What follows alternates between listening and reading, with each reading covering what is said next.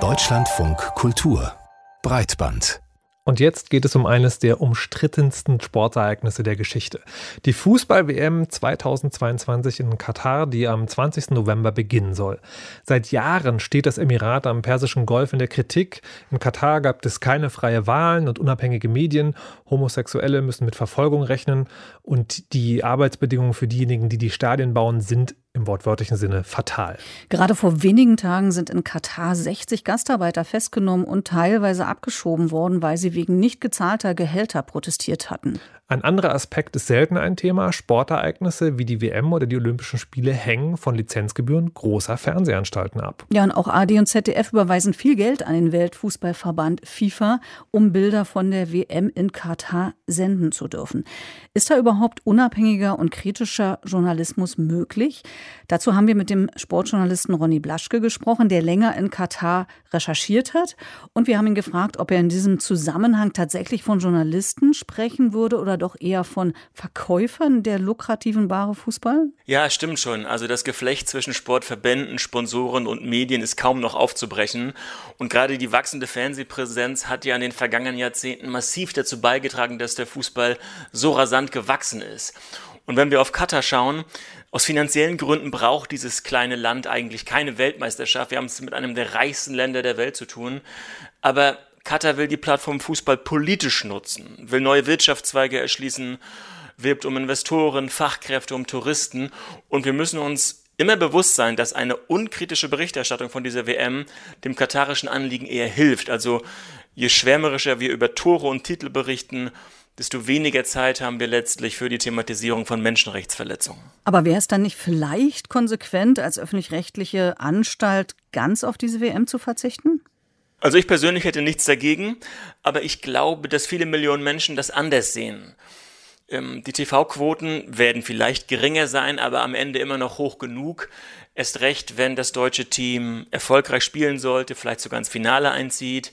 Und das Ganze ist ja auch komplizierter, als wir oftmals denken. Ja, Katar ist einer der größten Auslandsinvestoren in Deutschland, hält Anteile an Volkswagen, an der Deutschen Bank, an Hapag-Lloyd und Deutsche Konzerne haben auch an der Infrastruktur in Katar massiv mitgebaut. Da war Siemens dabei, die Deutsche Bahn, auch SAP und spätestens seit dem Besuch von Wirtschaftsminister Robert Habeck in Doha wissen wir, dass Deutschland bald auf katarisches Flüssiggas angewiesen sein könnte. Also da gibt es viele Abhängigkeiten auch des demokratischen Deutschlands nach Katar und das ist wichtig, dass wir das in der Berichterstattung rund um die WM auch immer wieder thematisieren. Das ist ja ein frommer Wunsch, aber dann stellt sich natürlich sofort die Frage, wie könnte das aussehen?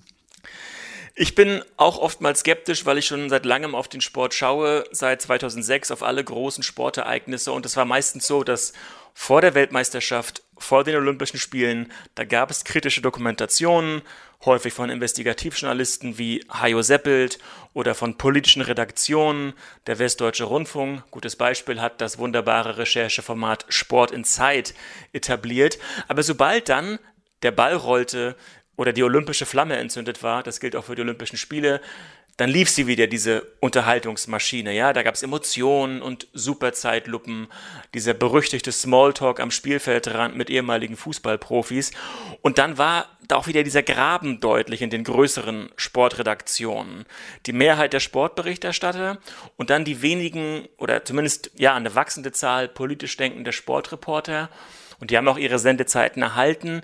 Aber es gab immer noch einen Graben und ich glaube, dass dieser Graben sich vielleicht ein bisschen ähm, ja, auflösen kann, jetzt mit Blick auf die WM in Katar. Was meinen Sie genau, inwiefern wird das jetzt anders sein und warum? Die Weltmeisterschaft wurde ja schon 2010 nach Katar vergeben. Ja, das ist zwölf Jahre her. Und es gab so viele Berichte von NGOs über Menschenrechtsverletzungen. Auch ARD und ZDF haben auch vor Jahren schon Dokumentationen darüber gesendet. Und das werden sie übrigens auch weiter noch tun bis zur WM.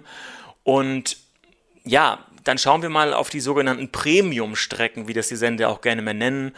Die ARD Sportschau am Samstag, das ZDF Sportstudio am, am späten Samstagabend. Da war das Politische meistens eher Randnotiz. Oder schauen Sie auf die Live-Berichterstattung. Ja, das ist, das ist die Berichterstattung, die die meisten Zuschauenden hat. Also während der Spiele. Wenn TV-Kommentatoren da über politische Themen gesprochen haben, dann haben sie gewalttätige Fans zum Beispiel, ja, dann haben sie danach extrem viel kritische Zuschauerpost erhalten, weil eigentlich die Zuschauer beim Fußball ungern von Politik behelligt werden wollen. Aber das wird bei dieser WM so nicht möglich sein. Ja, das sind Stadionbauten, da sind viele Menschen, äh, viele Arbeitsmigranten ums Leben gekommen und ähm, das, das müssen die Sender thematisieren und vielleicht führt es das dazu, dass wir diese heldenhafte Fußballsprache so ein bisschen von der Glorifizierung befreien. Ich spekuliere mal, die FIFA hätte da sicherlich was dagegen. Und es gehört ja inzwischen auch total zum Alltag, dass die Sportverbände bei solchen Großereignissen die Fernsehsignale ja selbst produzieren und dann rausgeben. Ist dann nicht auch damit zu rechnen, dass doch hier wieder Fangewalt, politische Proteste vom großen Publikum ungesehen bleiben werden? Ja, das ist ein Trend, das ist eine Gefahr und das gilt auch außerhalb der großen Weltmeisterschaften. Die Fußballindustrie möchte die Deutungshoheit behalten. Das sieht man in England, in Spanien, auch bei uns in der Bundesliga. Große Clubs vermitteln oder verkünden ihre Nachrichten in den eigenen sozialen Medien.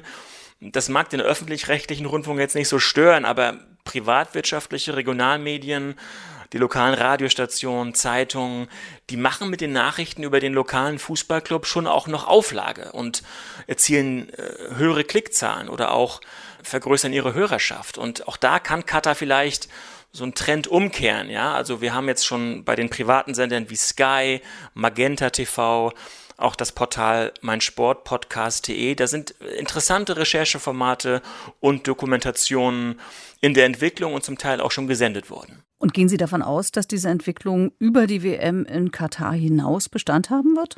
Ich hoffe es zumindest. Sicher kann man sich da nicht sein. Also ich beobachte schon, dass in einigen Rundfunkanstalten sich die äh, Sportredaktionen noch mehr vernetzen, auch mit, mit den Kollegen aus der Wirtschaft, aus der Politik. Man sieht das übergreifend, muss man auch sehen. Bei den Regionalzeitungen, die ja noch mehr sparen müssen, gibt es da auch einen Wissensaustausch überregional. Und es gibt auch Netzwerke. Play the Game ist ein wunderbares Netzwerk, wo sich äh, kritische Sportjournalisten international zusammentun. Und das war vor 10, 15 Jahren, äh, also als ich auch angefangen habe, so noch nicht denkbar. Und jetzt kann man hoffen, dass vielleicht sogar dieser Druck, diese Öffentlichkeit dazu führt, dass Katar weitere Reformen auch zulässt, zum Beispiel im Arbeitsrecht. Aber, und das glaube ich auch, ähm, es sind Hardliner, es sind Konservative in Katar, die auch schon darauf warten, Reformen auch wieder zurückzunehmen, weil sie diese internationale Kritik, ähm, ja, weil sie darauf reagieren wollen. Und deswegen ist es wichtig, dass wir nach der WM, also im Jahr 2023, immer noch kritisch nach Katar schauen und auch auf andere Sportereignisse immer wieder auch danach in die Gastgeberländer weiterschauen der Sportjournalist Ronny Blaschke. Wir danken für das Gespräch und werden das Covering der Fußball-WM uns ganz genau betrachten, wenn es soweit ist.